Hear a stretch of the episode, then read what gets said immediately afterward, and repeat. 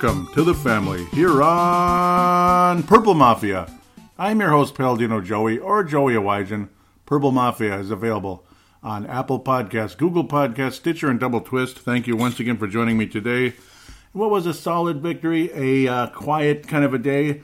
You didn't really get jumping out of your seats except for maybe the constant flags that took place, particularly in the first half. It got kind of ridiculous. Like every other freaking call, every other freaking play, there was another flag, somebody defensive holding, this, that, this, that.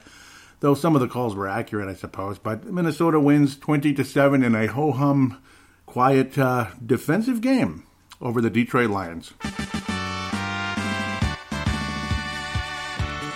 So at the end of the day, the theme is well, one down, three to go. Because if you're a Minnesota Viking player, Minnesota Viking fan, who's serious about making some kind of a run this year, which you might as well do. I mean, your quarterback is playing very well. He wasn't perfect today. He certainly wasn't. He actually had one of those little mental gaffes that didn't end in disaster. That thankfully, and just about did.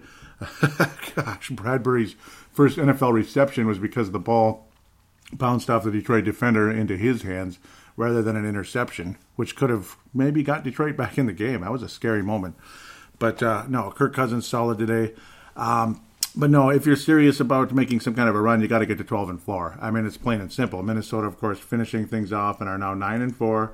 You got the Chargers coming up, uh, uh, Green Bay and Chicago to wrap up the season. So 12 and 4 is very much realistic, if not, you know, poss- uh, if not like, like a guarantee. It's very much realistic. It's a real, it's a real chance. I think the Vikings should win both of their home games. They won't be easy. Chicago's surging a bit. Green Bay is always dangerous just because they are, even though they didn't look that good today.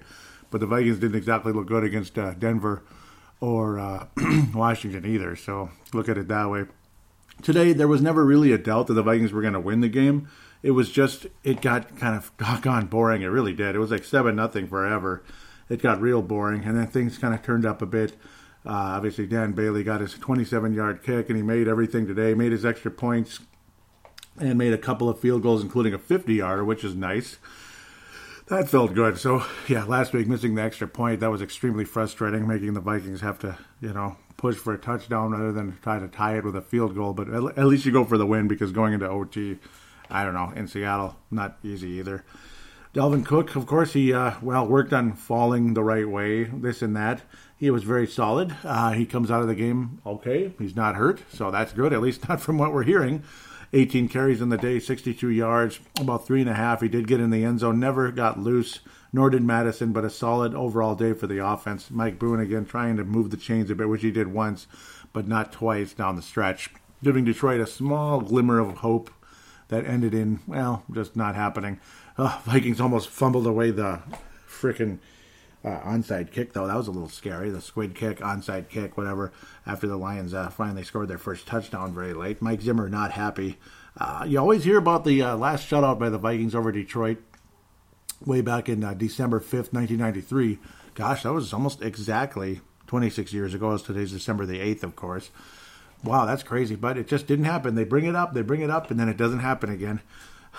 that was kind of something, but no, you almost got the shutout. You feel a lot better after a couple of games where the Vikings just gave up yardage after yardage. In fact, it hasn't been a couple; it's been several. Uh, you saw Xavier Rhodes in one series, out one series, kind of in and out, kind of about fifty percent of the uh, time, about fifty percent of the game. Xavier Rhodes was in there. Uh, he had an ankle injury on um, Harrison Smith's interception. David Blough, not a good pass at all. Of course, not a good game uh, for David Blough after a promising performance against Detroit uh, excuse me, against Detroit, against Chicago not too long ago. Obviously, Thanksgiving Day. That was a pretty good game for uh, David Blough. It's like, yeah, we're going to leave him in versus uh, Driskel there. As of course, Stafford with the back issues probably not going to play again this year just because it's probably they're probably better off. What's the point? I mean, the season's over for Detroit. They've lost their ninth game, the most games they could possibly win are what? They could go six nine and one? Like yay. Woohoo. So their, their chances are of making the playoffs are completely kaput. There's, there's no sense in putting your franchise quarterback out there for a potential disaster uh, moving forward. I, that, that's what I say. Even if it's just something completely different unrelated to the back. I mean you know I mean crazy things happen. Guys roll up on players and bad things happen. It's not worth it in a meaningless game at this stage. There's just nothing impressive about Detroit right now. And of course, at the same time, you feel you feel for them a little bit because they've had injury after injury. Like guys are going down over and over throughout the game. Even Darius Slay was banged up after uh, doing a pretty good deflection on Stefon Diggs, but Diggs also big time 44 yard reception, which helped get the Vikings their second touchdown. That felt damn good down the stretch. Oh yes, uh, Olabisi Johnson with his third touchdown reception early on, and then Cook ended up jumping over the pylon rather than kicking it over. He jumped it over. He jumped over it, which is pretty cool. Obviously, so he did clear and did get in the end zone. Got the Vikings up 17 nothing, and at that point, you pretty much figured that's pretty much it. Uh, Detroit, there's just no way. There's just no way they're going to mount a comeback. Uh, sometimes it's just it feel it, it felt ultimately like a preseason game to me. David Blough is the guy you're going to see during a preseason game, and maybe once in a blue moon in a regular season game. It's a depleted, banged up, injured team that probably doesn't want to play for their coach at this point. Probably doesn't. Uh, a defense that's was always talking about bend but don't break with New England. I bring this up every bleeping week. You're probably tired of hearing it. But uh, and it's just broke time and time again. Vikings offense wasn't that impressive today. Detroit's defense actually was okay. They were solid. It just felt like a preseason game today. It really did. You didn't really see the pizzazz and all that that you that you want to see. You did see it defensively. You did see Danielle Hunter get three sacks in the game, which was awesome. You saw pressure on Blough, but you also saw sacks that probably shouldn't have been sacks if David Blough kind of knew what he was doing out there you know, like Kirk Cousins, you know, would say, get rid of the damn ball. You're being rushed. Get rid of the ball. Just simply throw it away. I'd rather punt than get sacked. This type of thing. I'd rather wind up punting than getting sacked.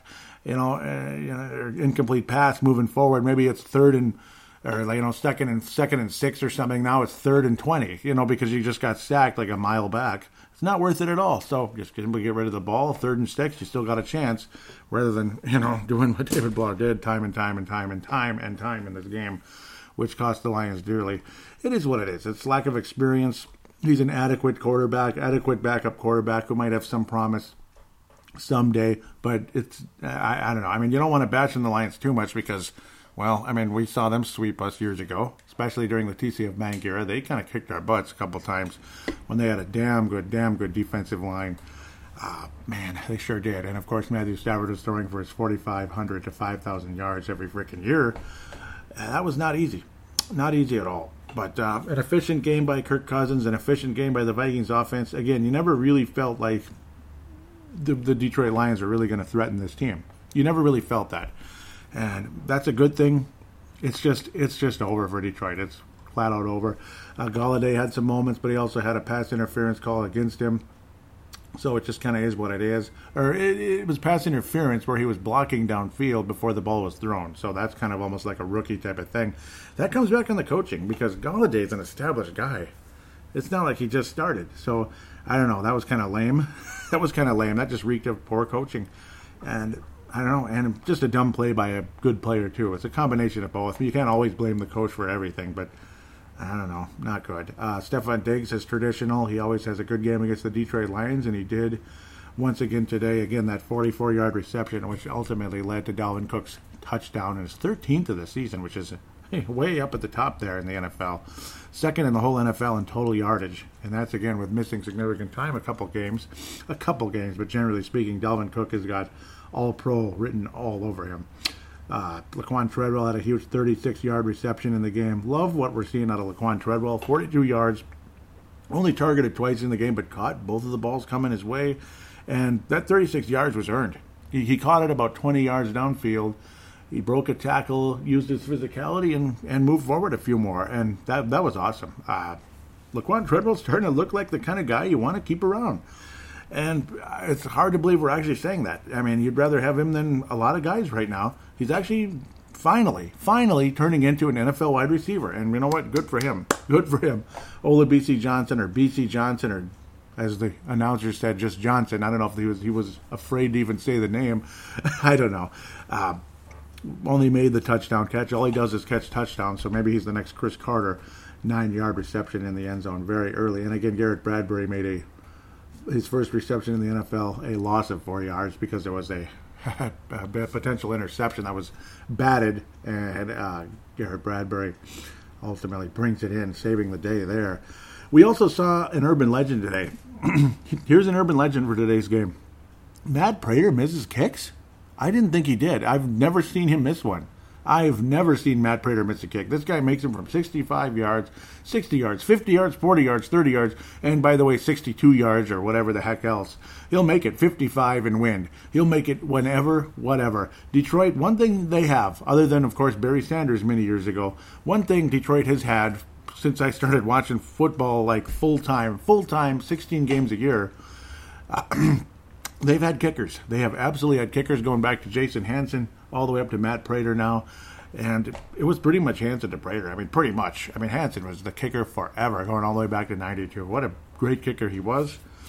And Matt Prater is, you know, you could say he's Hanson's accuracy, Hanson's consistency with a lot more strength. He is just, he's as good a kicker as you'll ever see, and he missed one today from about 44 yards out. And again, this was after a golden opportunity was blown by Detroit. And another rookie mistake down the stretch by a blow, which, you know, it, it cost Detroit a chance to get in the end zone. They wound up missing the kick. And next thing you know, that's when the big play happened. The momentum went completely the other way, like it always does in the National Football League. That's when you had the Stefon Diggs 44 yard reception, and things went completely the other direction. Quinton Colquitt, or I just keep calling him Quinton. It's Britton Colquitt. Britton Colquitt. I'm never going to get it right. Still no touchbacks on the season. He's an awesome punter, obviously. Didn't have quite the yardage because he was usually closer to midfield when he was punting. At least the Vikings would get one first down along the way, where Sam Martin was punting from God knows where. And that's why he averaged about 50 yards a punt. Boy, Detroit's got good kickers. They've got good kickers, but obviously they have a couple of good defenders, Darius Slay, but most of those excellent defensive linemen long gone years ago. Linval Joseph much more solid today than he was in past weeks. Uh, Everson Griffen was able to get the blow along the way as well. Blough. And again, Danielle Hunter now up to 12 and a half on the year with three sacks. And Jaleel Johnson bringing in his second sack of the year. Good for him. Obviously, another guy trying his best to fill in for the uh, long gone uh, Kevin Kevin Williams position of uh, three technique. Long gone Kevin Williams, of course. Uh, how we just couldn't keep uh, Sheldon around. Sheldon Richardson. I wish. Mike Hughes very solid today. Got a batted got it a batted away pass early on in a key third down play, which ended up forcing a punt. Of course, Holton Hill was solid out there. Chris Boyd had a very nice uh, tackle on the gunner play. He was the gunner out there, preventing any type of a kick return uh, on one of those. That's the one tackle he had. Loved what I saw from Chris Boyd. He's he's definitely improved at least on the special team. So he'll probably hang around. He'll probably hang around if he's able to bring guys down. Uh, a lot of frustrating penalties throughout the game today. That some of them were honest penalties. The Stephen Weatherly had a uh, roughing the passer where he's just kind of getting up into the quarterback's grill basically, and uh, of course, uh, next thing I know, it's uh, passing or uh, excuse me, roughing the passer. So he couldn't believe it. He did that funny pose a lot of us do when we're shocked. We just threw our arms out real fast. I love that. that was hilarious. Oh, that was hilarious. I'm sorry. It was. Uh, Danielle Hunter, though, just phenomenal throughout the game today. Eric Kendricks continuing to be one of the most underrated linebackers in the entire NFL. I truly believe. Uh, Trae Waynes very solid. Not great, but solid. He got beat on some occasions, but it was never anything that bad. He'd bring the players down. He, he didn't knock any passes away uh, Shamar Stephen, it was right out of the gate, just like last week where he had that the, the block. I kept calling it Akeem Olajuwon. Shamar Stephen batting away another pass very early in the game, which was cool. That was David Blough struggling very early in the game. And of course, uh, the interception that wrapped things up when Detroit was trying and not playing the clock well. You're throwing in the middle of the field with limited timeouts, less than a minute left, and you have to score twice. I don't know. I don't know. They were throwing in the middle of the field. I, I don't know, man. I mean, don't you want to go to the sidelines once in a while? Unless you're hoping that the Vikings secondary is that awful, they're going to trip on themselves, trip on their left feet, which could happen once in a while, but it didn't. And well, it is what it is. There, Andrew Sendejo doing another one of his last second interceptions, kind of like those hockey players that get those empty net goals at the last second. A guy who scores maybe three goals a year. Oh, there it is, empty net. You know, empty net goal for you know, yeah. for Joel Eriksson No, I'm kidding. He's a little better than that, but Joel Eriksson is, and of course he provides great defense.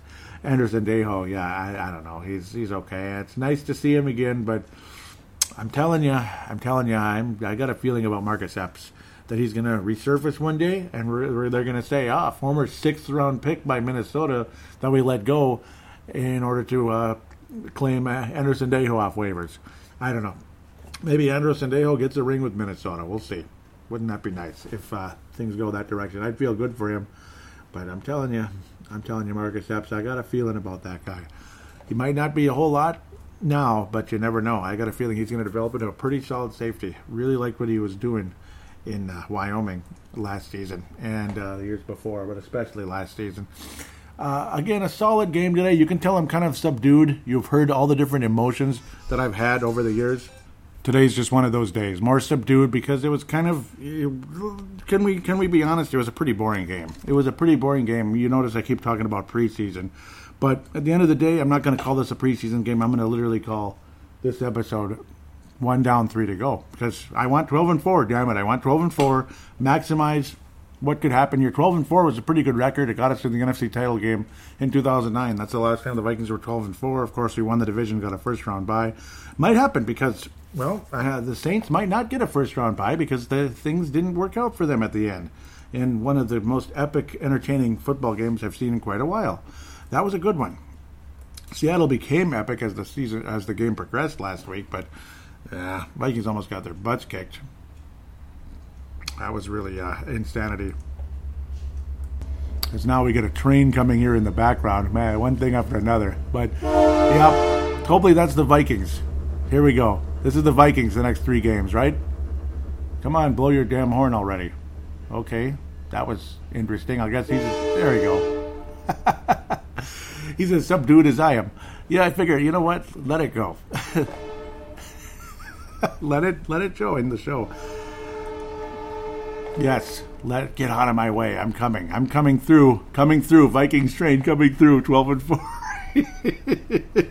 Might as well enjoy it while it's here. It's a golden opportunity to get a train coming through the uh, the episode here because yes, there's a train track right outside the apartment here. It's not that far away. I could almost yeah, I could throw a rock and hit the train right now. I'd have to throw it a little hard, but I probably might hit a tree on the way though. So, yeah, you got some good defensive trees in front of the train there. So, yeah, that's uh, Dalvin Cook running the ball through the uh, Packers, hopefully, and the Chargers and the freaking Bears. Yeah, hopefully, hopefully that happens. I really hope so. I'm borderline distracted right now, but again, was it was it a was it that high quality of a game? I you know what I'm happy about? I'm I'm happy that the Vikings defense looked a little better today. But again, how excited can you get? Even though David Blough did pretty well against what we thought and what we still believe is a pretty good Chicago defense. That defense isn't going to drop off that quick. You know, it's not like the Bears defense was good in 2017 compared to 19 or something, kind of like how what we're going through right now. Which again, but again, you're seeing the Vikings defense look a lot more like Mike Zimmer's defense. Again, is it Blough just not good being good, or is it the Vikings defense being better, or is it a combination of both a bit? I think it's a combination of both and uh, you expect more.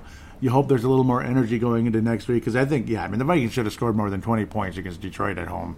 We should have, but at the same time, you don't want to go way overboard and hurt yourself and this and that. That's pretty much what uh, former Viking Chuck Foreman was just saying in one of those uh, post game shows. Yeah, that's the Viking, literally called the Vikings post game show on uh, Fox here still kind of playing in mute in the background here, but uh, I let, let it go for a bit. Tyrone, Tyrone Carter, pretty excited guy wearing his, his Mafia hat there. He must like this show. Yeah, right. Probably never even, who knows.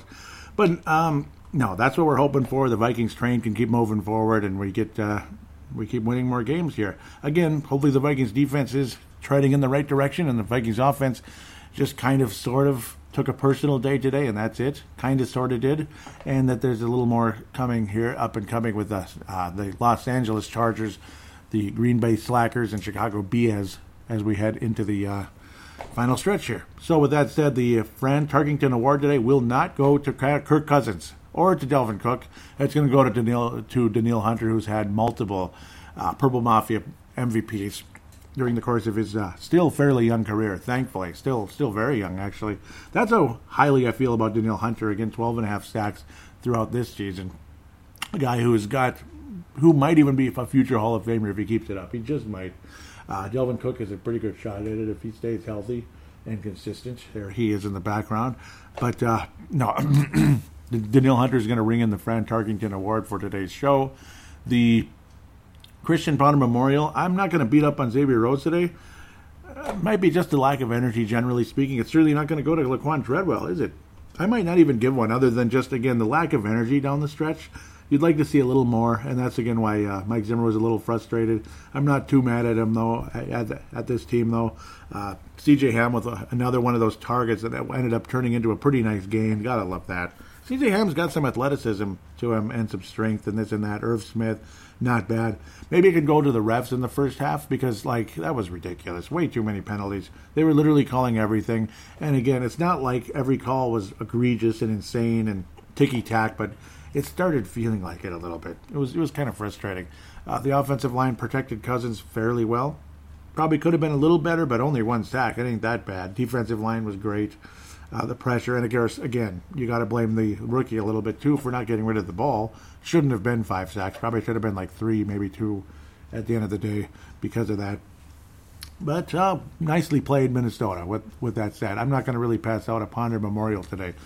We'll be back. We'll look up. We'll look throughout the NFL and the preview coming up with the Los Angeles Chargers. One more road game, and then we finish things off at home, back to back, baby.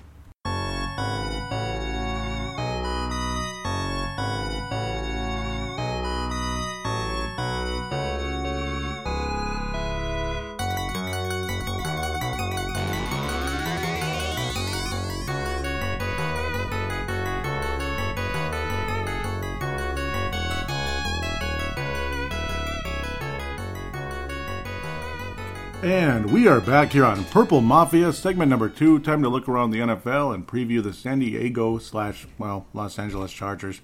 I'd rather call them the San Diego Superchargers, but yeah, they're the Los Angeles Superchargers, or not so charged up right now. Because, yeah, well, they look good today, though. We'll get to that in a second. Of course, Vikings over Detroit, 20 to 7. Yeah, Chicago and Dallas kickoff on Thursday Night Football. and of course, the Chicago Bears continue their strong play. The Dallas Cowboys continue to stink. And Jason Garrett's job security is about as secure as uh, maybe the Calgary Flames coach after stuff came out, stuff like that. Okay, it's not quite that bad because obviously Jason Garrett's a good guy. Just the, I don't know, he's just not that good of a coach.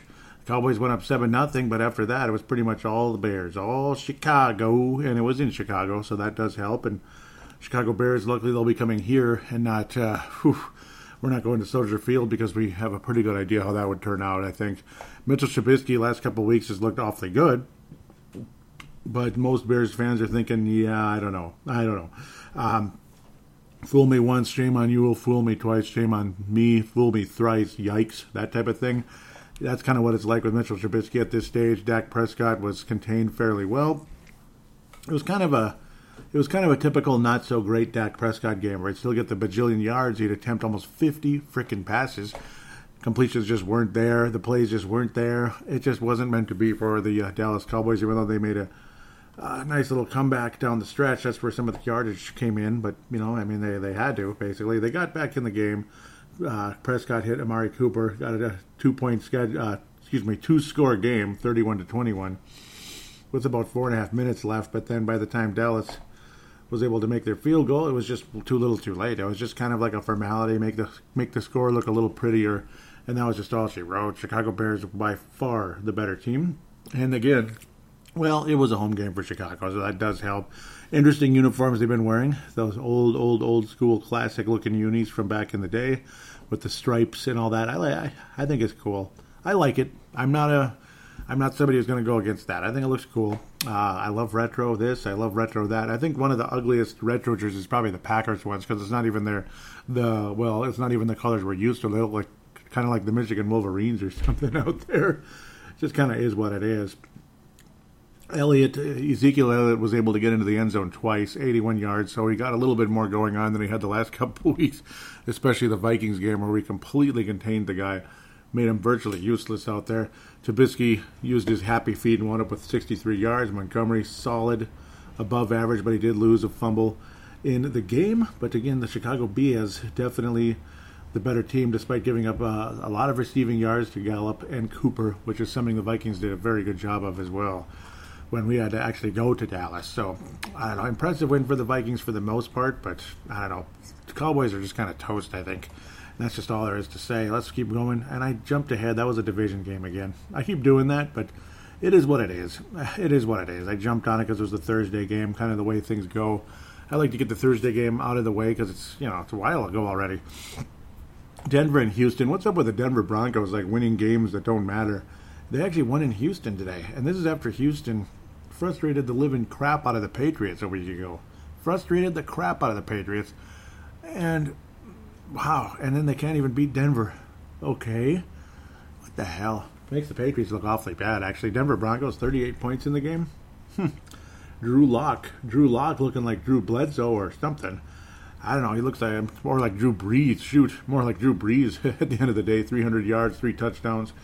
Well, if you're able to get through this Houston uh, defense, which sure certainly looked, made the Patriots look awful, look awful in the game. I don't know. Drew Lock might be something. I think the Broncos might have a little something there. What a solid game against a pretty good playoff type of team. Houston Texans, Houston Texans will probably host a wild card game because Buffalo is not going to catch the uh, New England Patriots, or well, maybe they will now. But, uh, losing today is not going to help. They were nine and three, now they're nine and four. That killed them. To think the Buffalo Bills, if they won today, they'd be tied with New England. Wow. Pittsburgh Pirates, no, Pittsburgh Steelers are very unlikely to catch the Baltimore Ravens. In fact, I'd say that's done and dusted. It looks like it is. You see that X right next to their name. Yep, it's pretty much done and dusted. Nope, they clinched a playoff spot. Why is the division? So the Kansas City Chiefs will at least be hosting a playoff game no matter what now. Yep, yep, yep. Nine and four after yeah their win today. That was kind of I don't know. I wasn't. Let's just say I wasn't cheering for them today. But uh, Denver Broncos impressive win in a game that does help. Uh, does hurt the. Uh, it certainly hurts the Houston Texans in a big way. It's kind of crazy. It's kind of crazy to imagine that, but it is what it is. We'll see what happens. Maybe Tennessee's going to catch him. We'll see. It's going to be uh, extremely interesting to see how that turns out. Hmm.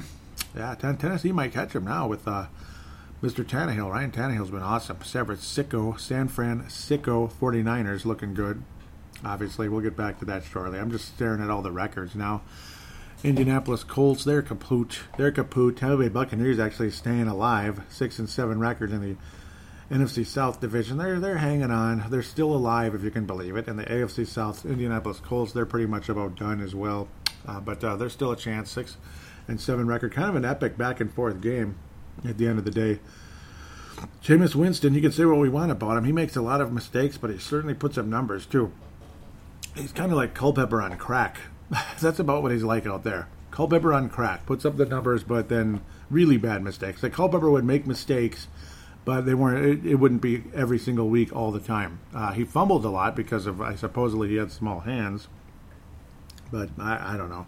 I don't even want to get into that kind of thought process. It's a, it's weird to imagine a guy that big would have small hands, but uh, whatever. It is what it is. Jameis Winston, though, again, very good game offensively, generally speaking. If not for the stupid turnovers, he would have been. He'd, be a superstar if he could control himself a little better. Definitely an epic passing aerial battle between these two teams. Tampa ends up getting it 38 to 35. Big numbers though, 450 yards, five touchdown passes, but three. Well, no, yeah, five touchdown passes, three interceptions. At the end of the day, Jameis Winston, spectacular numbers. And the Jets and the Miami Dolphins. Dolphins almost won three games in a row, but the Jets outlasted them 22-21. That's kind of funny. Huge second quarter for the Jets. Miami kind of hanging on, hanging on, but the Jets able to finish things off. Miami Dolphins should be able to get a very, very, very nice draft pick. And for their sake, I hope it's a quarterback because Josh Rosen's not going to work out. I, I, don't think he's a good quarterback, but we'll see. I mean, things can always change, I guess.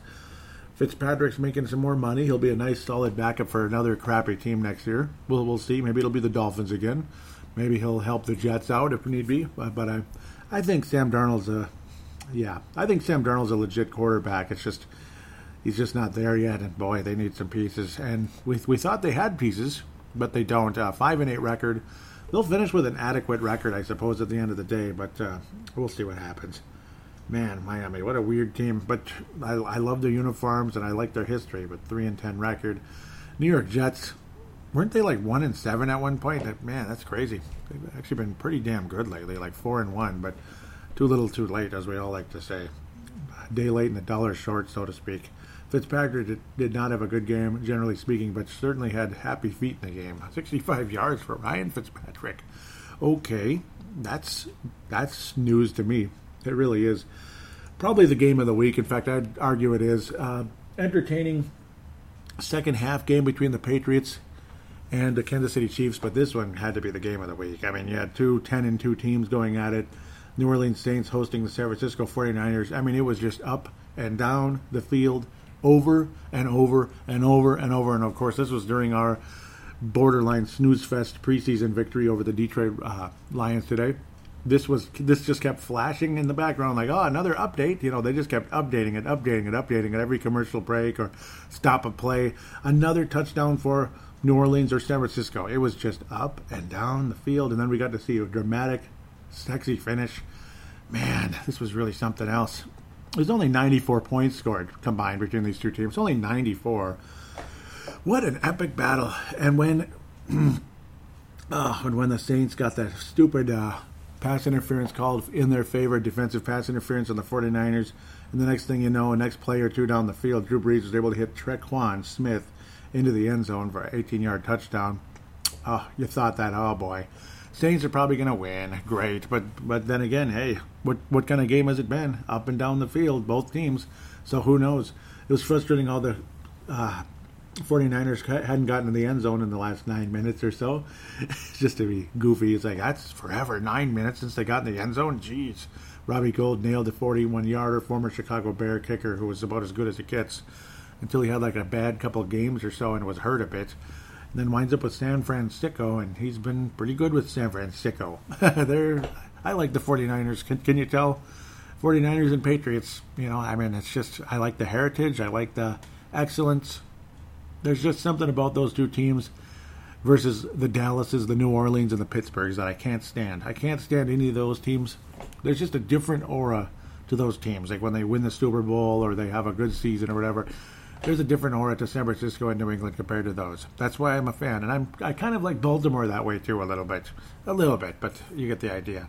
It's okay to, to have a rooting interest in a game like this. You want to you want to see one team beat the other it's not just the fact that you know the NFC Championship game, and I don't know. Drew Brees is always kind of, I don't know. I used to love him, I did, but then you see more and more about him, and it's just like, eh, he just, yeah, I don't know, hell of a player, but he's a, just he just annoys me for some reason. San Francisco gets down the field. Jimmy Garoppolo. It looked like they were dead. It really did. And then when he hit uh, George Kittle, oh my God, I, I was just oh and then you saw a penalty flag after all the scrum and all that going on.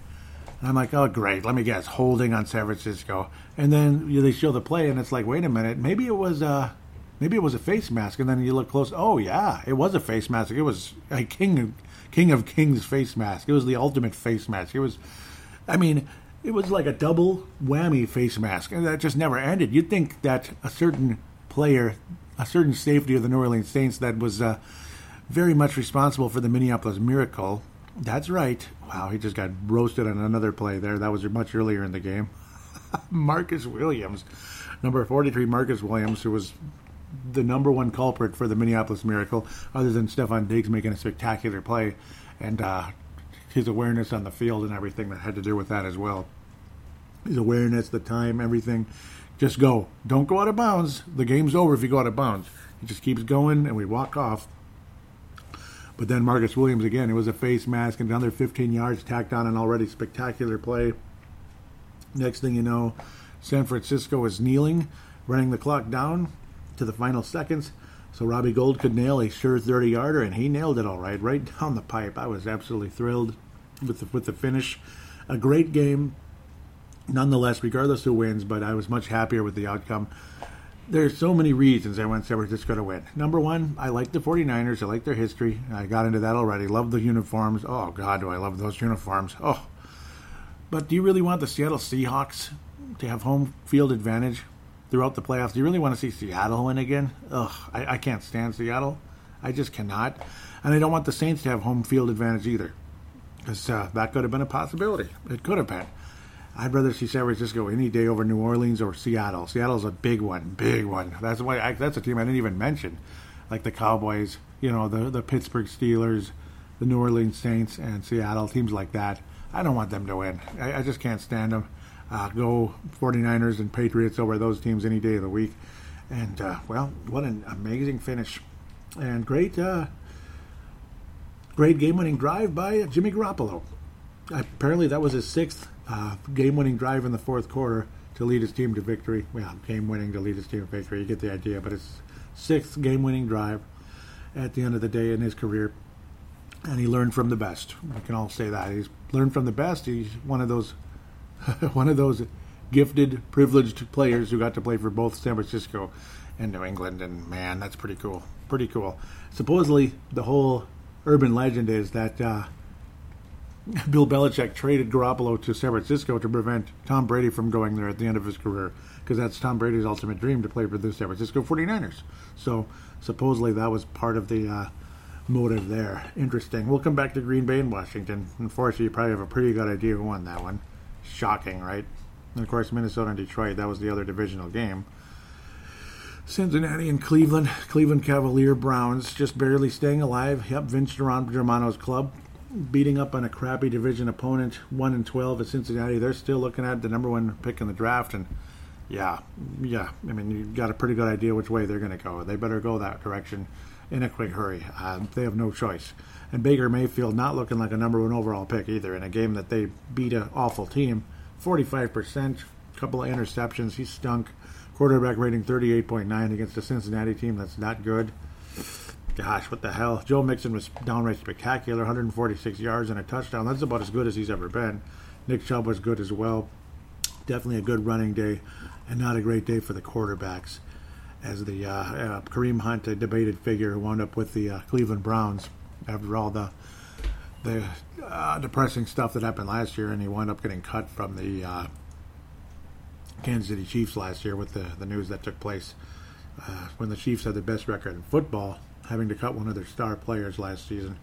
Kareem Hunt, solid game, but nothing that great at the end of the day. What a mess! What a mess! Buffalo ends up losing, but they ended up losing to probably the best team in the the AFC now. In fact, it's pretty much a done deal. Baltimore Ravens most likely are going to have home field advantage throughout the playoffs and are probably going to be the favorites to win the whole enchilada when all is said and done.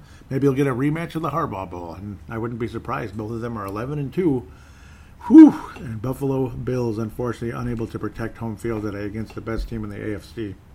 Uh, as painful as it might be to say, but you know I like Baltimore just fine, and Lamar Jackson just keeps getting better and better and better.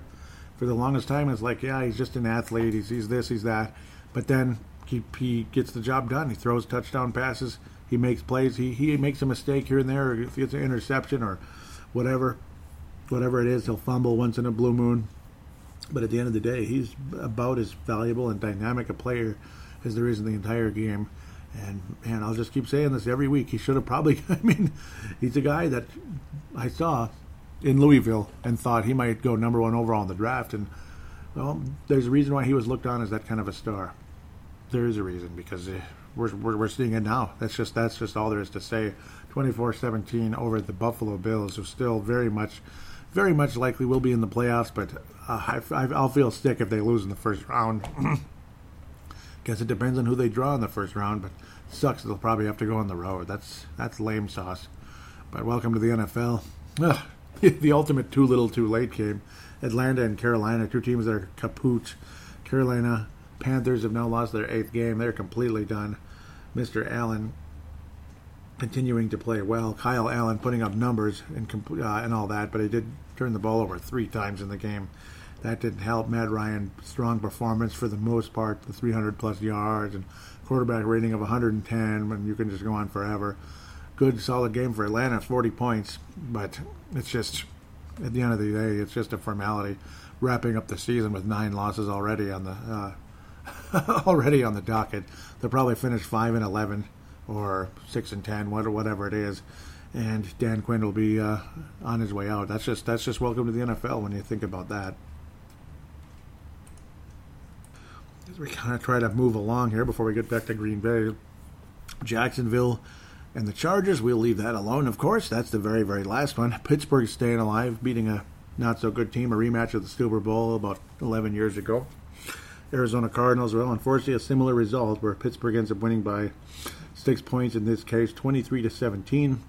Not quite the epic offensive battle that that Super Bowl was with Kurt Warner and Larry Fitzgerald. And man, oh man, that was a good team. Santonio Holmes. And of course, uh, Big Ben. Mm-mm. Interesting, interesting situation here. Devlin Hodges. Not a bad game. Not a bad game. His stats were good. He, he, he attempted only 19 passes, but completed 16 of them. Was solid.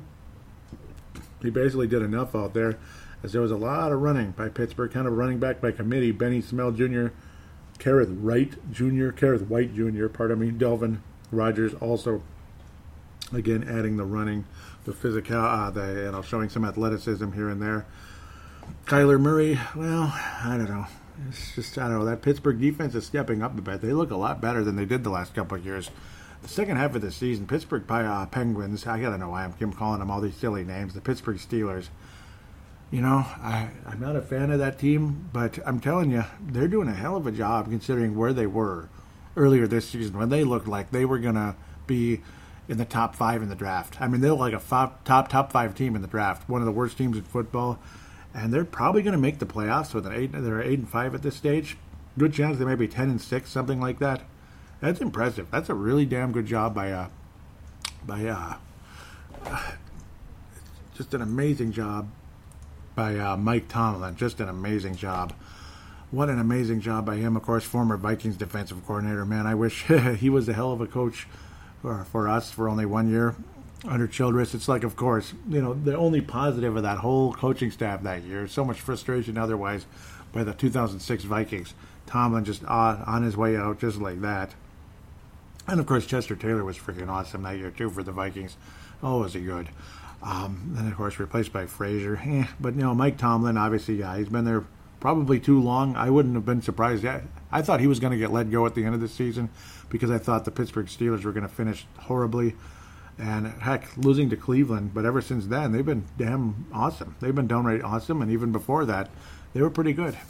It looked like, boy, Cleveland's going to win the division. Baltimore's going to be kind of you know a fringe team, eight and eight, nine and seven and you know, and you know, Pittsburgh's done. They're out. I couldn't have been possibly more wrong about all of that. I mean, I'm kind of embarrassed sitting here in this chair thinking about that right now. I mean, just look at Baltimore, and Pittsburgh is not out. They're they're in, and Cleveland stinks, and Cincinnati. Well, none of us thought Cincinnati was going to do anything, but I didn't think they'd be like you know like one in fifteen, which is probably where they're heading. They're the new Cleveland Browns right now. But uh, solid win by Pittsburgh. It's not the toughest thing ever, but hey, you have to go on the road sometimes against these not so good teams, and things don't always go your way in games like this. tell that to the tell that to the frickin' uh, New England Patriots. And then we get to wrap it with Tennessee and Oakland. Tennessee pretty much knocking Oakland out. Kansas City Chiefs getting some revenge on what the Patriots did to them last year, sort of, but obviously not nearly as important of a game, but still very crucial should these teams uh, end up with the same record, Kansas City's got the tiebreaker. So I don't know. New England's right now. Unfortunately for them, they're going to have a tough time uh, getting home field over Baltimore anytime soon now. And I don't know. They're not the same team, are they? New England Patriots. They would have the uh, the bye at the moment because the third seed is Kansas City. So with four losses, I don't know. I don't know what's going on with the New England Patriots. The offense has not been the same. They're just not clicking at all. I don't want to say Brady's lost it because how can you say Brady's lost it? But I don't know. This time of year, I just don't understand it. I, am kind of shocked right now when I sit here thinking about that in Foxborough, Gillette Stadium, blah, blah, blah, blah, blah. I, am just finding this crazy seeing them lose back to back weeks. Now, I, I mean, you know, losing in Houston, you know, you think that's a hiccup. You saw Tom Brady's frustration telling guys to pick it up and – we need to bleep and do, you know, bleep and focus, blah, blah, blah. That's kind of like paraphrasing, but he was telling guys they need to pick it up, and guys were just not, I, I don't know. They're just out of sync right now. That offense for New England is completely out of sync. They're just not the same. The Kansas City Chiefs defense isn't that great.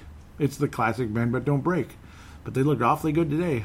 They look like the they look like the Baltimore Ravens of 2000 today against the Patriots. They might as well have been because the Patriots couldn't do jack against them today for the most part until much later in the game. Now, of course, the Patriots scored very early, and you figured, okay, here come here comes New England, and then right after that, it was uh, all Kansas City. I mean, it looked like a blowout. Things got a bit better. They had major opportunities with the blocked punt in the New England Patriots. a golden opportunity down the stretch, but they just could not capitalize. Uh, Patriots end up cutting Kai Forbath right away after the missed field goal, and now Nick Folk is their kicker. Oh boy, that's goofy, goofy situation for the Patriots right now. Uh, Mahomes has not been that spectacular so far. I mean, he, you know, he and again, again, you're going against one of the best defenses in football, so to score 23 points isn't that bad. But it's definitely all about the definitely all about the the Chiefs getting the job done in the New England defense. At the end of the day, frustrating Mahomes enough to keep the Patriots within striking distance, but it still just wasn't enough for the Patriots. It just wasn't enough. It just wasn't. Uh, 23-16, Patriots dropped to 10 and 3 now, back-to-back losses for the Patriotas. Frustrating for them after losing to Houston. Mm, that was a frustrating game. You could see the major anger and frustration in Tom Brady's face uh, last week. This week, not as much anger, but I'm sure the frustration. You saw him hanging his head like he does in games like that. Tennessee Titans, Tennessee Titans.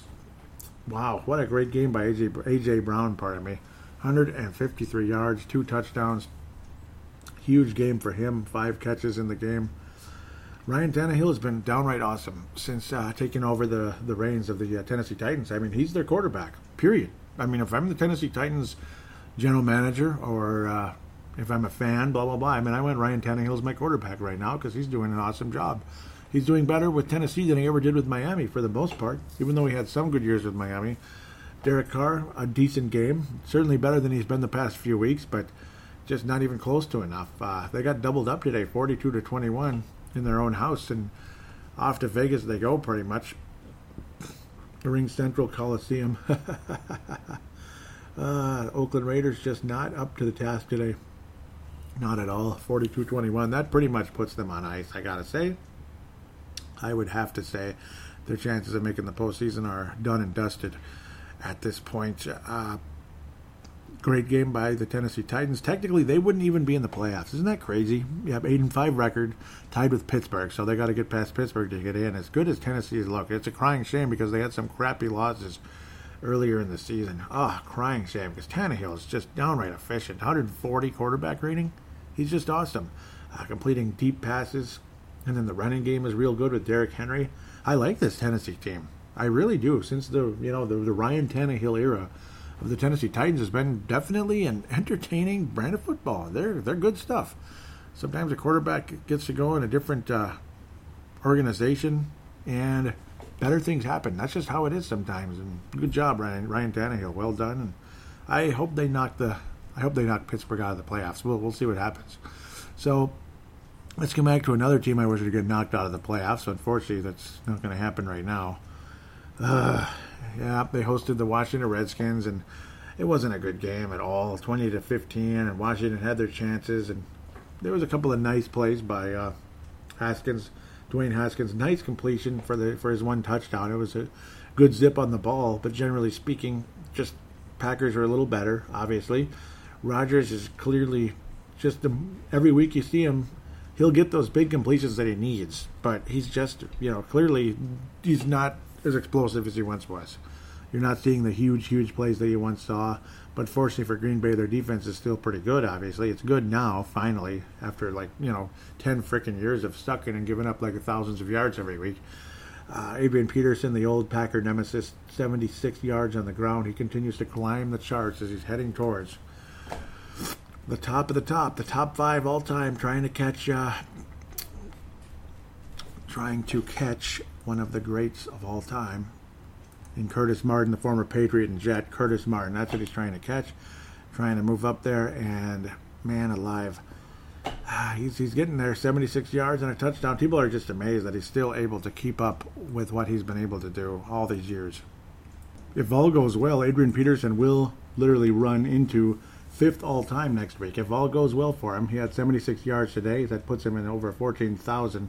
He had 13,960. Unless this is already updated, but uh, you know, I don't think it is. Usually it wouldn't be, but uh, 13,960, one way or another, in the next couple weeks. Very good chance Adrian Peterson will be fifth all time with uh, daylight behind him because everybody behind him, LeSean McCoy is the next active player at 22nd at 11,000 yards. So doesn't have to worry about anybody catching him at this stage. These are all old, old retired players. Curtis Martin, obviously, hasn't played in many years. LaDainian Tomlinson is done. Jerome Bettis, Dickerson, Dorsett. I can't believe he passed Dickerson and Dorsett. I mean, I remember thinking he's going to catch Dorsett, but he probably won't catch Dickerson. And then he did catch Dickerson.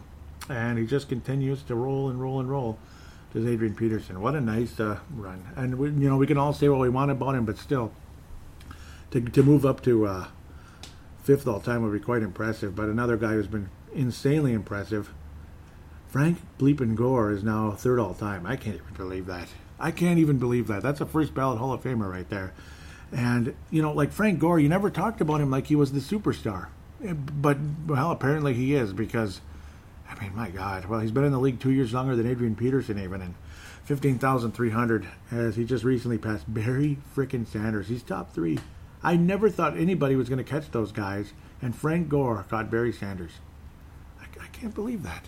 That's unbelievable what Frank Gore has been able to accomplish. Mm-mm-mm. I can't even believe that. But you know, and uh, a not so great win for the Green Bay Packers. I mean, they won the game, but clearly they're just I don't know, just a mediocre overall game for them.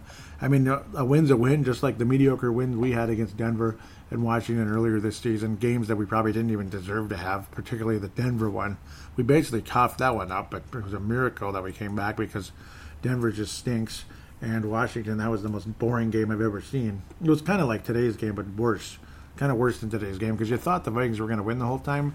The Washington game, you had a there was a small chance that maybe the Washington was going to catch us, even though, nah. Once once Keenum went out, that was kind of all she wrote. Frank Gore, I just cannot believe that guy. I can't believe it. Third all time. I can't even believe he passed. Uh, I just can't believe that he passed uh, Barry Sanders, but now, yeah, only four rushes today. They were behind, unfortunately for him. But still, what an amazing career. It's funny too because he's had such small numbers uh, the last few weeks, but it's just he just kind of inched past Barry Sanders very slightly, and I'm guessing this is probably it. This is probably his last season. He's got he's so ancient now. I mean, he's like 35 years old, and yeah, he's not getting the majority of carries for Buffalo anymore. Just here and there, here and there. It's funny how they let go of LeSean McCoy but kept uh, Frank Gore. It is kind of funny when you think about that. As McCoy's aging and he's the he's the next active guy behind Adrian Peterson, but shoot, it is kind of crazy. It is, yeah, it is interesting to think that there is nobody who's climbing the charts for quite a while. Wow, you're going way down. Mark Ingram of the uh, the Saints is 66th all time. Yeah, I don't know. He's been in the league eight years already. I don't know. So. Mm. Alfred Morris, Le'Veon, Le'Veon Bell, Lamar Miller. Lamar Miller. Hmm. Yeah, boy. Hmm. Yeah, I'm not too confident in any of these guys catching them.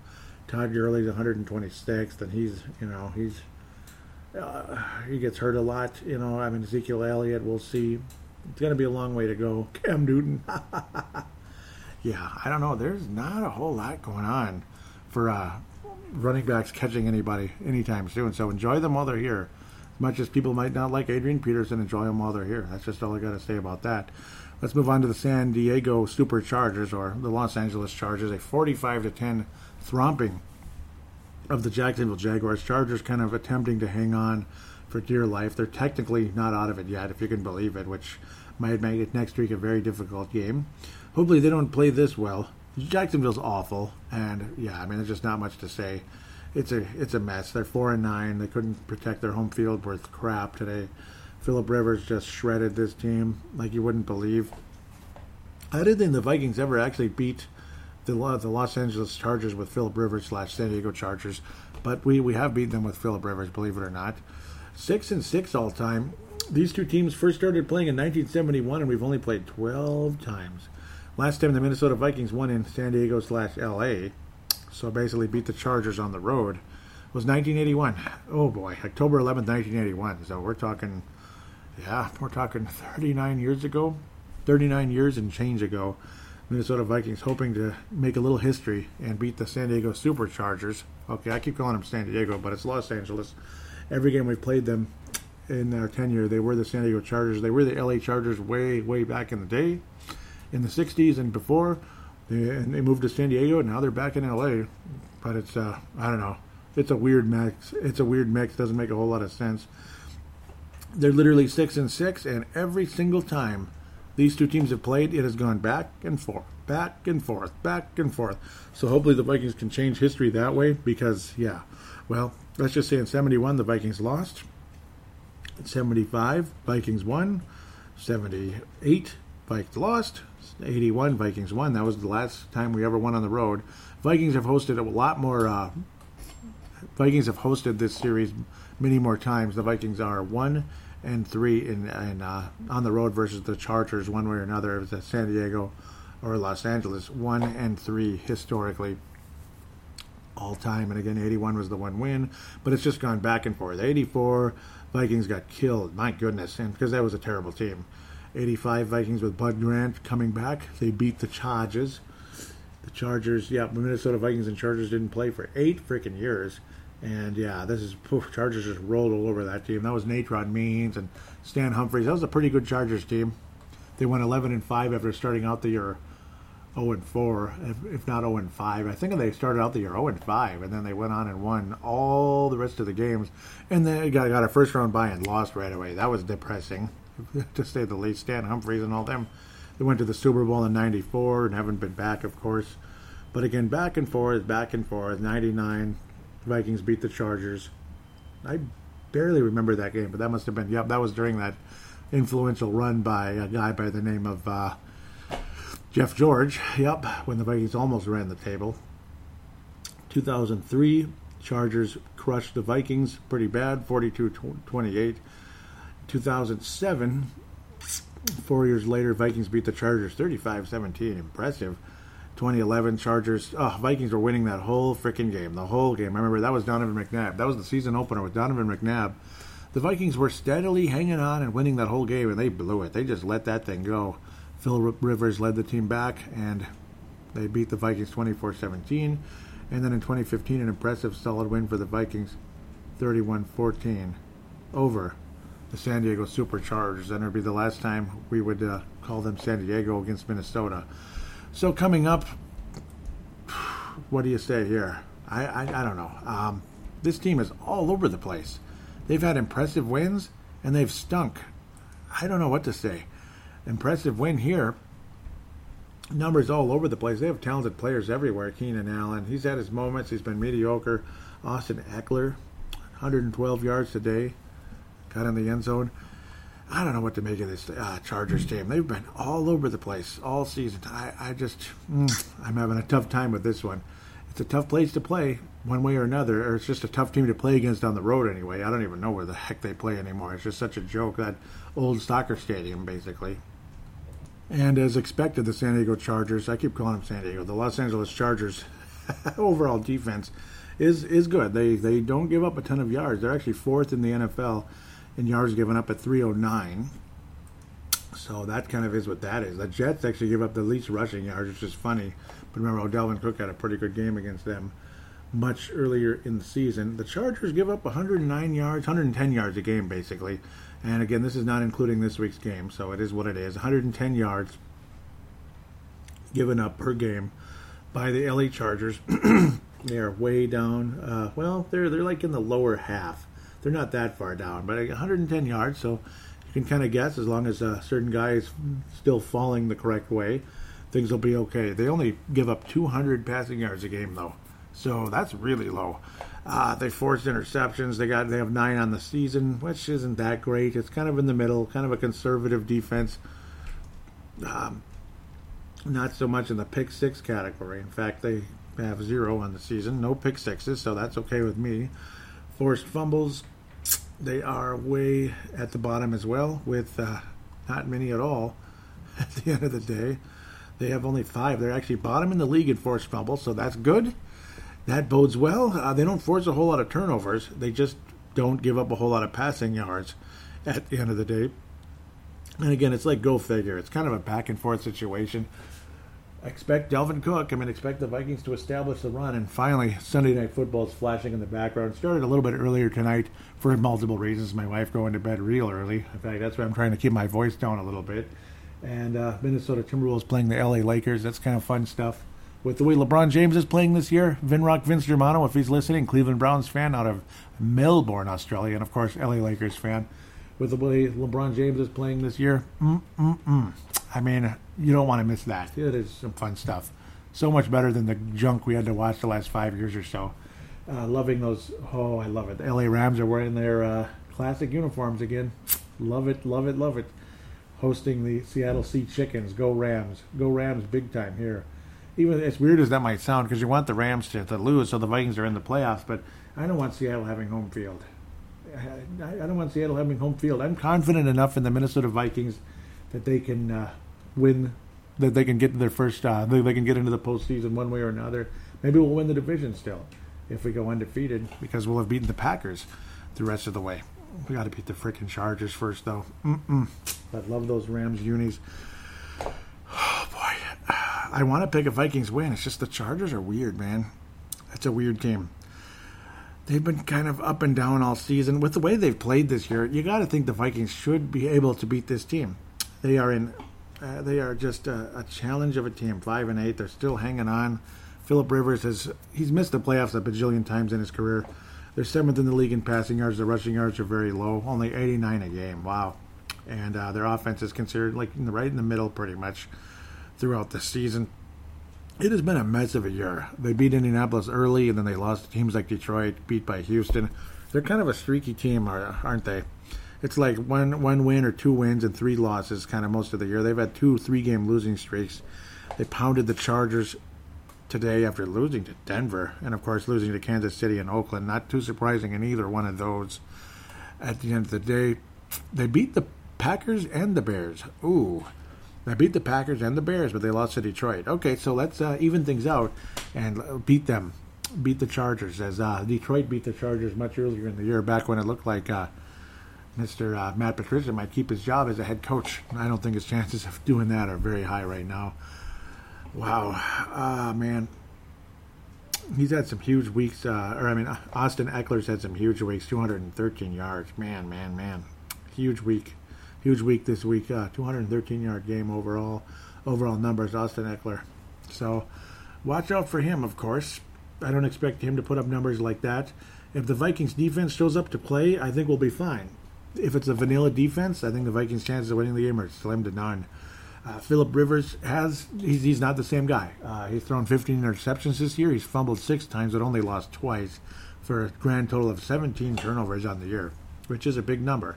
Uh, Melvin Gordon has been just a just a slightly above average running back, generally speaking. Melvin Gordon the third, Austin Ekeler. His numbers weren't that good until today. He just had that huge, huge, no, uh, huge, huge day today. That's for sure. And Keenan Allen's had big numbers for many years. Mike Mike Williams Austin Ekeler putting up the numbers with receiving, but then uh, had some good running numbers throughout as well. He's been kind of a back and forth, kind of a hybrid player for the San Diego. I keep calling him San Diego, the Los Angeles Chargers, really picking up the receiving yards throughout uh, his. Uh, he's much more of a receiving back than anything else. I mean, he is a heck of a weapon. He really is. He's a running back, but he gets more receiving yards than he gets on the ground. Uh, he's definitely an overall total yardage guy is uh, Austin Ekeler.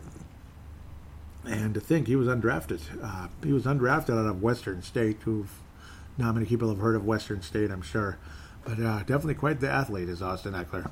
so he's definitely somebody to worry about. The Vikings linebackers better be ready for this guy because uh, you can expect some screen plays that could frustrate the crap out of us for those uh, key third downs, third and eight, third and five, plays like that that end up burying you and costing you the game. Nice completion by Jared Goff there. Go Rams, yes. Anybody but Seattle, pretty much. I hate Seattle. Hate Seattle. Good completion there. Good job. Boy, I'm kind of going back and forth on this one. I'm scared to death. This is probably the scariest game remaining, even though obviously Chicago and Green Bay are dangerous. But you're at home, and the Vikings generally protect home field against our division teams. We almost always beat Green Bay at home, almost always. In fact, they've never beaten us so far in U.S. Bank Stadium. But Rodgers has been hurt a couple times, and they had some awful seasons. But Rodgers not the same guy. I think the Vikings are going to win both of those two games. If the Vikings can beat the bleeping Chargers, 12 and 4, here we come. We still might wind up with a sixth seed, but at least you're 12 and 4 and moving forward uh, with a good month of December. You have an undefeated month of December, you're going to feel damn good at the end of the day damn good. Uh, actually, it wouldn't be undefeated because the freaking Seahawks won right at the beginning. But, well, undefeated in the last four games anyway. Very busy month of December, to say the least, with that situation. Oh, my. Mm-mm. I, I'm going to go out on a limb. I'm going to pick the Vikings to win this game. I think we're going to end that 38 uh, year drought on the road versus the Chargers. We'll just call them the Chargers because it's not in San Diego, obviously. It's in a weird place. Uh, they've not been the same since moving there, even though they did have a very good season last year after a horrible start. But ever since then, it has been quite a drop off. Vikings need to take care of business and beat this team. Uh, they've had impressive victories over the, the Bears and the Packers. Hopefully, the Vikings can take care of business. You lose this game, well, maybe the LA Rams will catch us. And I, I hope not, but the possibility exists at that point, despite what happens it's going to be uh, it's going to go down to the wire if the Vikings lose this game. But uh, I think one way or another, I think this game is going to go down to the wire. But I do expect Dalvin Cook to have a very big game. Uh, this team does give up 110 yards on the ground. It's not spectacular numbers, but they're numbers. 110. You know, the best rush defenses give up like 75 yards a game, not 110. So you're going to see Dalvin Cook. You're going to see. Um, you're going to see Mattison out there as well, Alexander Mattison out there as well, getting his 50 yards or so, and some of those screen plays as well. Uh, I do expect Dalvin Cook to reach the century mark in this game, and I do expect him to get his 14th, if not 15th, touchdown of the season in this game. Pray to God people stay healthy, protect the ball. Luckily, this team does not get a ton of turnovers, so I think that does help our chances big time. If this team was a turnover machine defensively, Vikings might be in big trouble, but that's probably why the Chargers aren't that good. They're only four and eight or five and eight now. Pardon me. Um, so that's the thing. If this is a turnover machine, kind of like they were last year, they were just a better overall team. Still a very good defense, so they were a great defense a year ago, and Philip Rivers is a little more on his game. I do expect the Vikings defense to play sound and to force some turnovers on Philip Rivers, and I expect the Vikings to win the game something along the likes of 27 24. Could go down to the wire, but I think the Vikings pull this off 27 24. It's not a nooner. In fact, the very last game of the season is finally a nooner again versus the Bears. Otherwise, you got to go. It's one of the. We're in the second half, the 305 group, and then the next week after that is Monday Night Football again against the Green Bay Packers. This was actually a Sunday night game, but we got flexed backwards into the second half, which is fine by me. At least I can get the show done on Sunday evening uh, one way or another, though, at least the lawn service is over. I would be able to record on Monday morning again if that was the case. But I think the Vikings somehow, some way, get past this team. It's going to be a tough game. Hopefully, guys can stay healthy, but it's going to be back and forth. But I do believe the Minnesota does pull this one out 27 24 in a pretty scary game. But you come out with a 10 and 4 record and a very good chance of finishing 12 and 4 on the season. With that said, we'll be back for some fan interaction.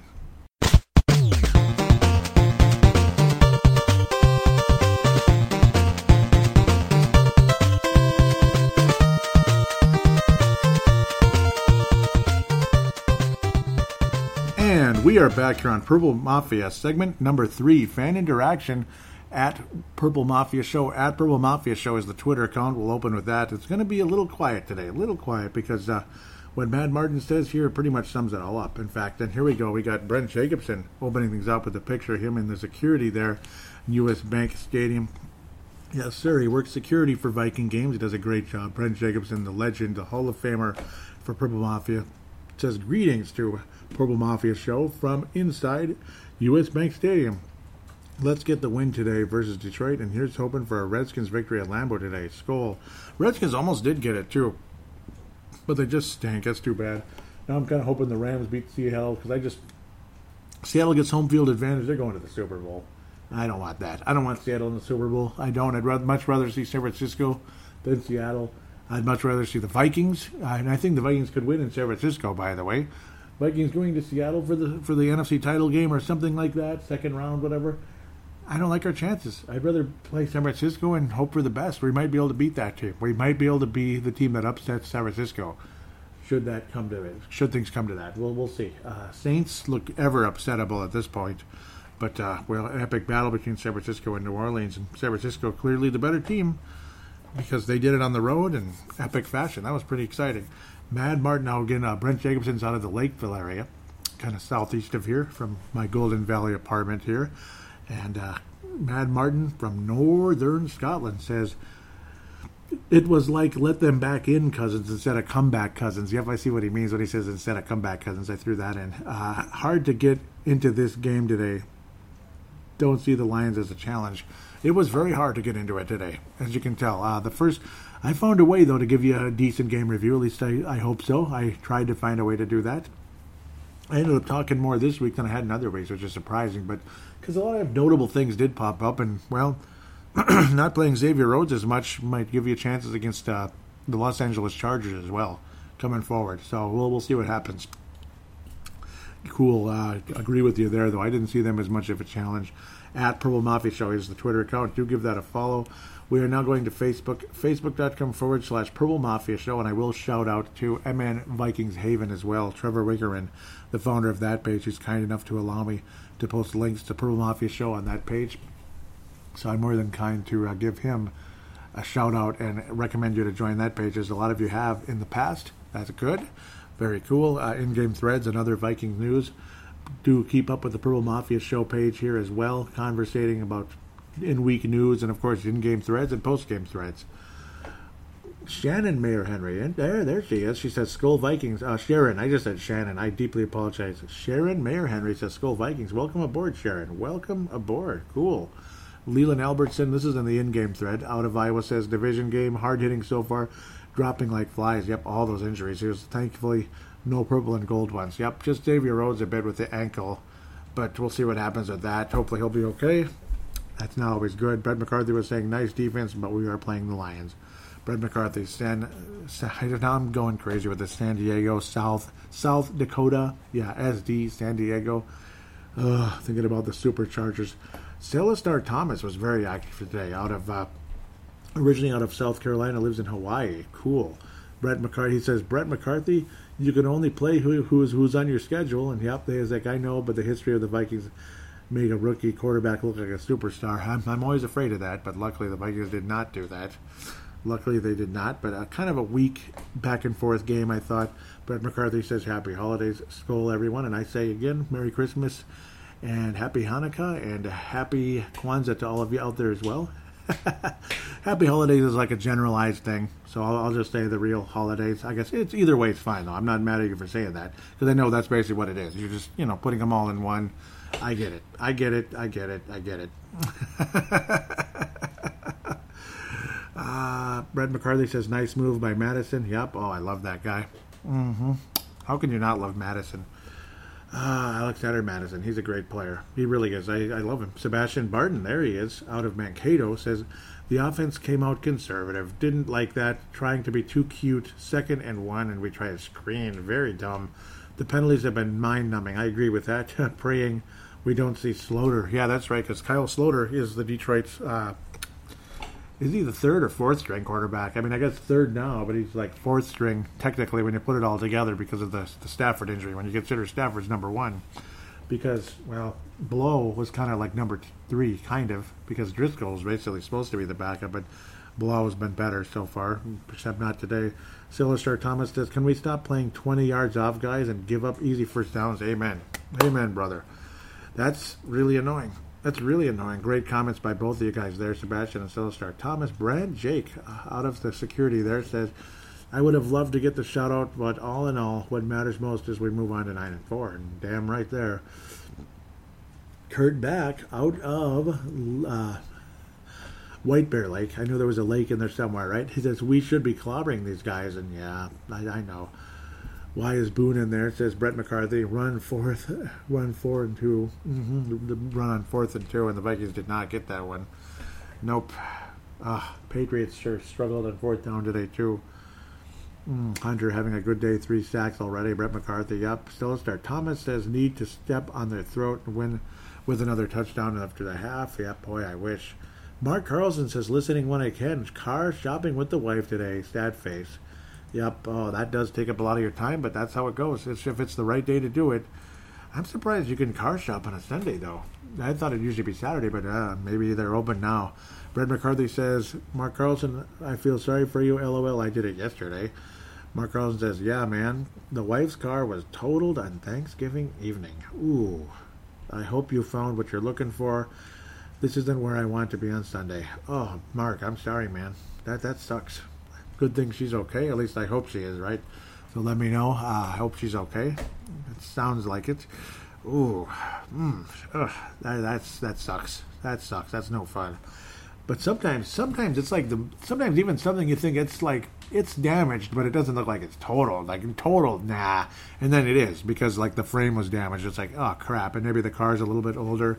It's a good car, but it's a little on the older side, so the value is lower. And yeah, that's where the whole totaling comes in, where the damage repair would cost more than the value of the car, so it's totaled.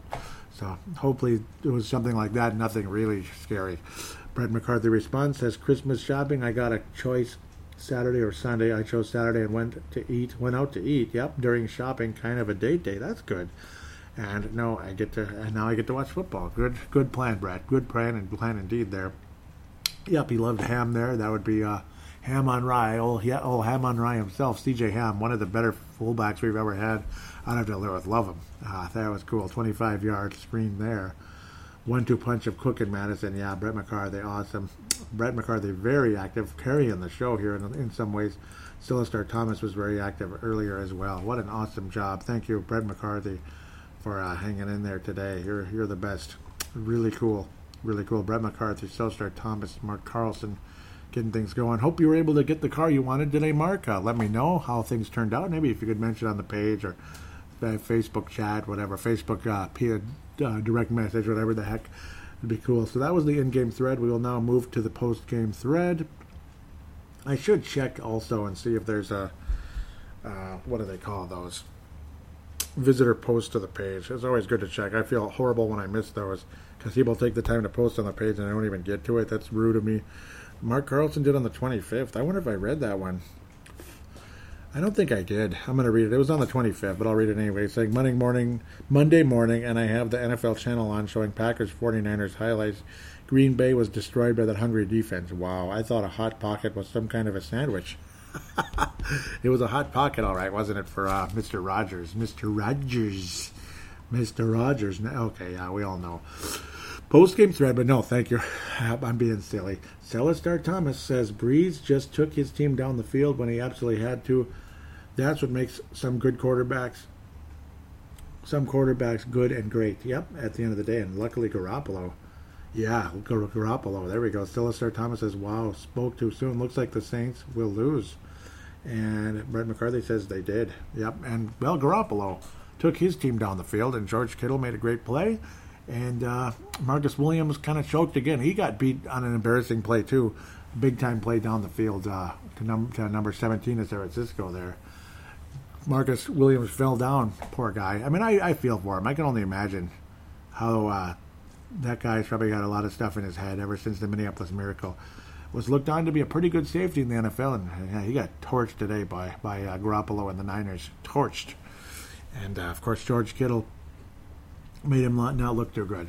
You know, if you're going to tackle a guy, tackle him. Why are you yanking and pulling on? Uh, why are you doing that? Why are you yanking and pulling on his face mask? It just doesn't make any sense. So stupid, stupid. The the grill, of course, of the uh, the helmet. I didn't understand it. Tony Coleman, South Dakota, the legend says, "I wish we had seen a shot out, but I'm certainly not complaining. This is a game the Vikes should have won, so I'm glad they did. Fewer penalties leads to better scoring and better defense." Good job to the purple on that. And yeah, fewer penalties in the second half anyway. The first half got silly, didn't it? Love the uh, Santa Claus hat there, Tony Coleman, out of South Dakota. A couple of South Dakota legends there, Tony Coleman and Brett McCarthy. Brett McCarthy says, all right game, did what they had to to win. And yes, I see it that way too, an, an all right game. Leland out of Iowa, he's also a legend. Yep, putting up some numbers here. Love it when he does that. The offense put up 354 yards on 22 first downs and 22 first downs passed for 244 242 yards and rushed for another 121 yeah that is good. Solid all-around performance in a division battle. We travel this week to the west coast then end the year for the last two games at home. We need a packers loss but unfortunately the packers have the bears. Yep. Hmm. yep us and then the lions Yep, the Bears, us, and the Lions. Oof, yeah, all the division. And they are 3 0 in the division for the tiebreaker. Sings All I Want for Christmas is a home playoff game. Me too. All I, all I want for Christmas is a home playoff game. It's a Vikings home playoff game. I hope they can get it too. I hope they. I hope they can too. Tanae Brown out of New Zealand. All right, five sacks, two interceptions. Nice to see the defense making plays again. God, yes, amen. I know it's a lowly Lions team they were playing, but that's a real confidence booster moving forward. Cousins and the offense did what they needed. Exactly. Let's build some momentum over the next few weeks, and hopefully we can make some noise in the playoffs. Skol, brothers and sisters of Purple Mafia. Thank you, tonight out of New Zealand. We continue to Sebastian Barton, again out of Mankato, says, As my grandpa used to say, a win is a win. No one cares how you win in the off season. They just want the CWs. Yep, just like the Patriots. Nobody's complaining about, uh, you know, that it was a very un- unentertaining game. In fact, it was the lowest rated Purple Mafia Super Bowl probably ever because it was a very boring game. But Patriots still got the ring. They still won a championship. They scored when they had to. They finally put together a scoring drive, and that ended up being the dagger for the Los Angeles Rams. Now we get to play the Los Angeles Chargers next week, and I do have the Vikings winning 27 24. The stars of this week, oh my, oh my, oh my. Well, I got to give it to two people for the gold this week. Two people. They're going to go to Silastar Thomas and Brett McCarthy. You guys, just an awesome job there in the in game threads, keeping things rolling. Thank you so much. Loved what you did there. Silver Star going to go to Tanae and Leland in the post game. Thank you guys uh, so much for what you had to say there. Tanae and Leland getting the Silver Star at the end of the day. Bronze Stars are going to go to Brent Jacobson.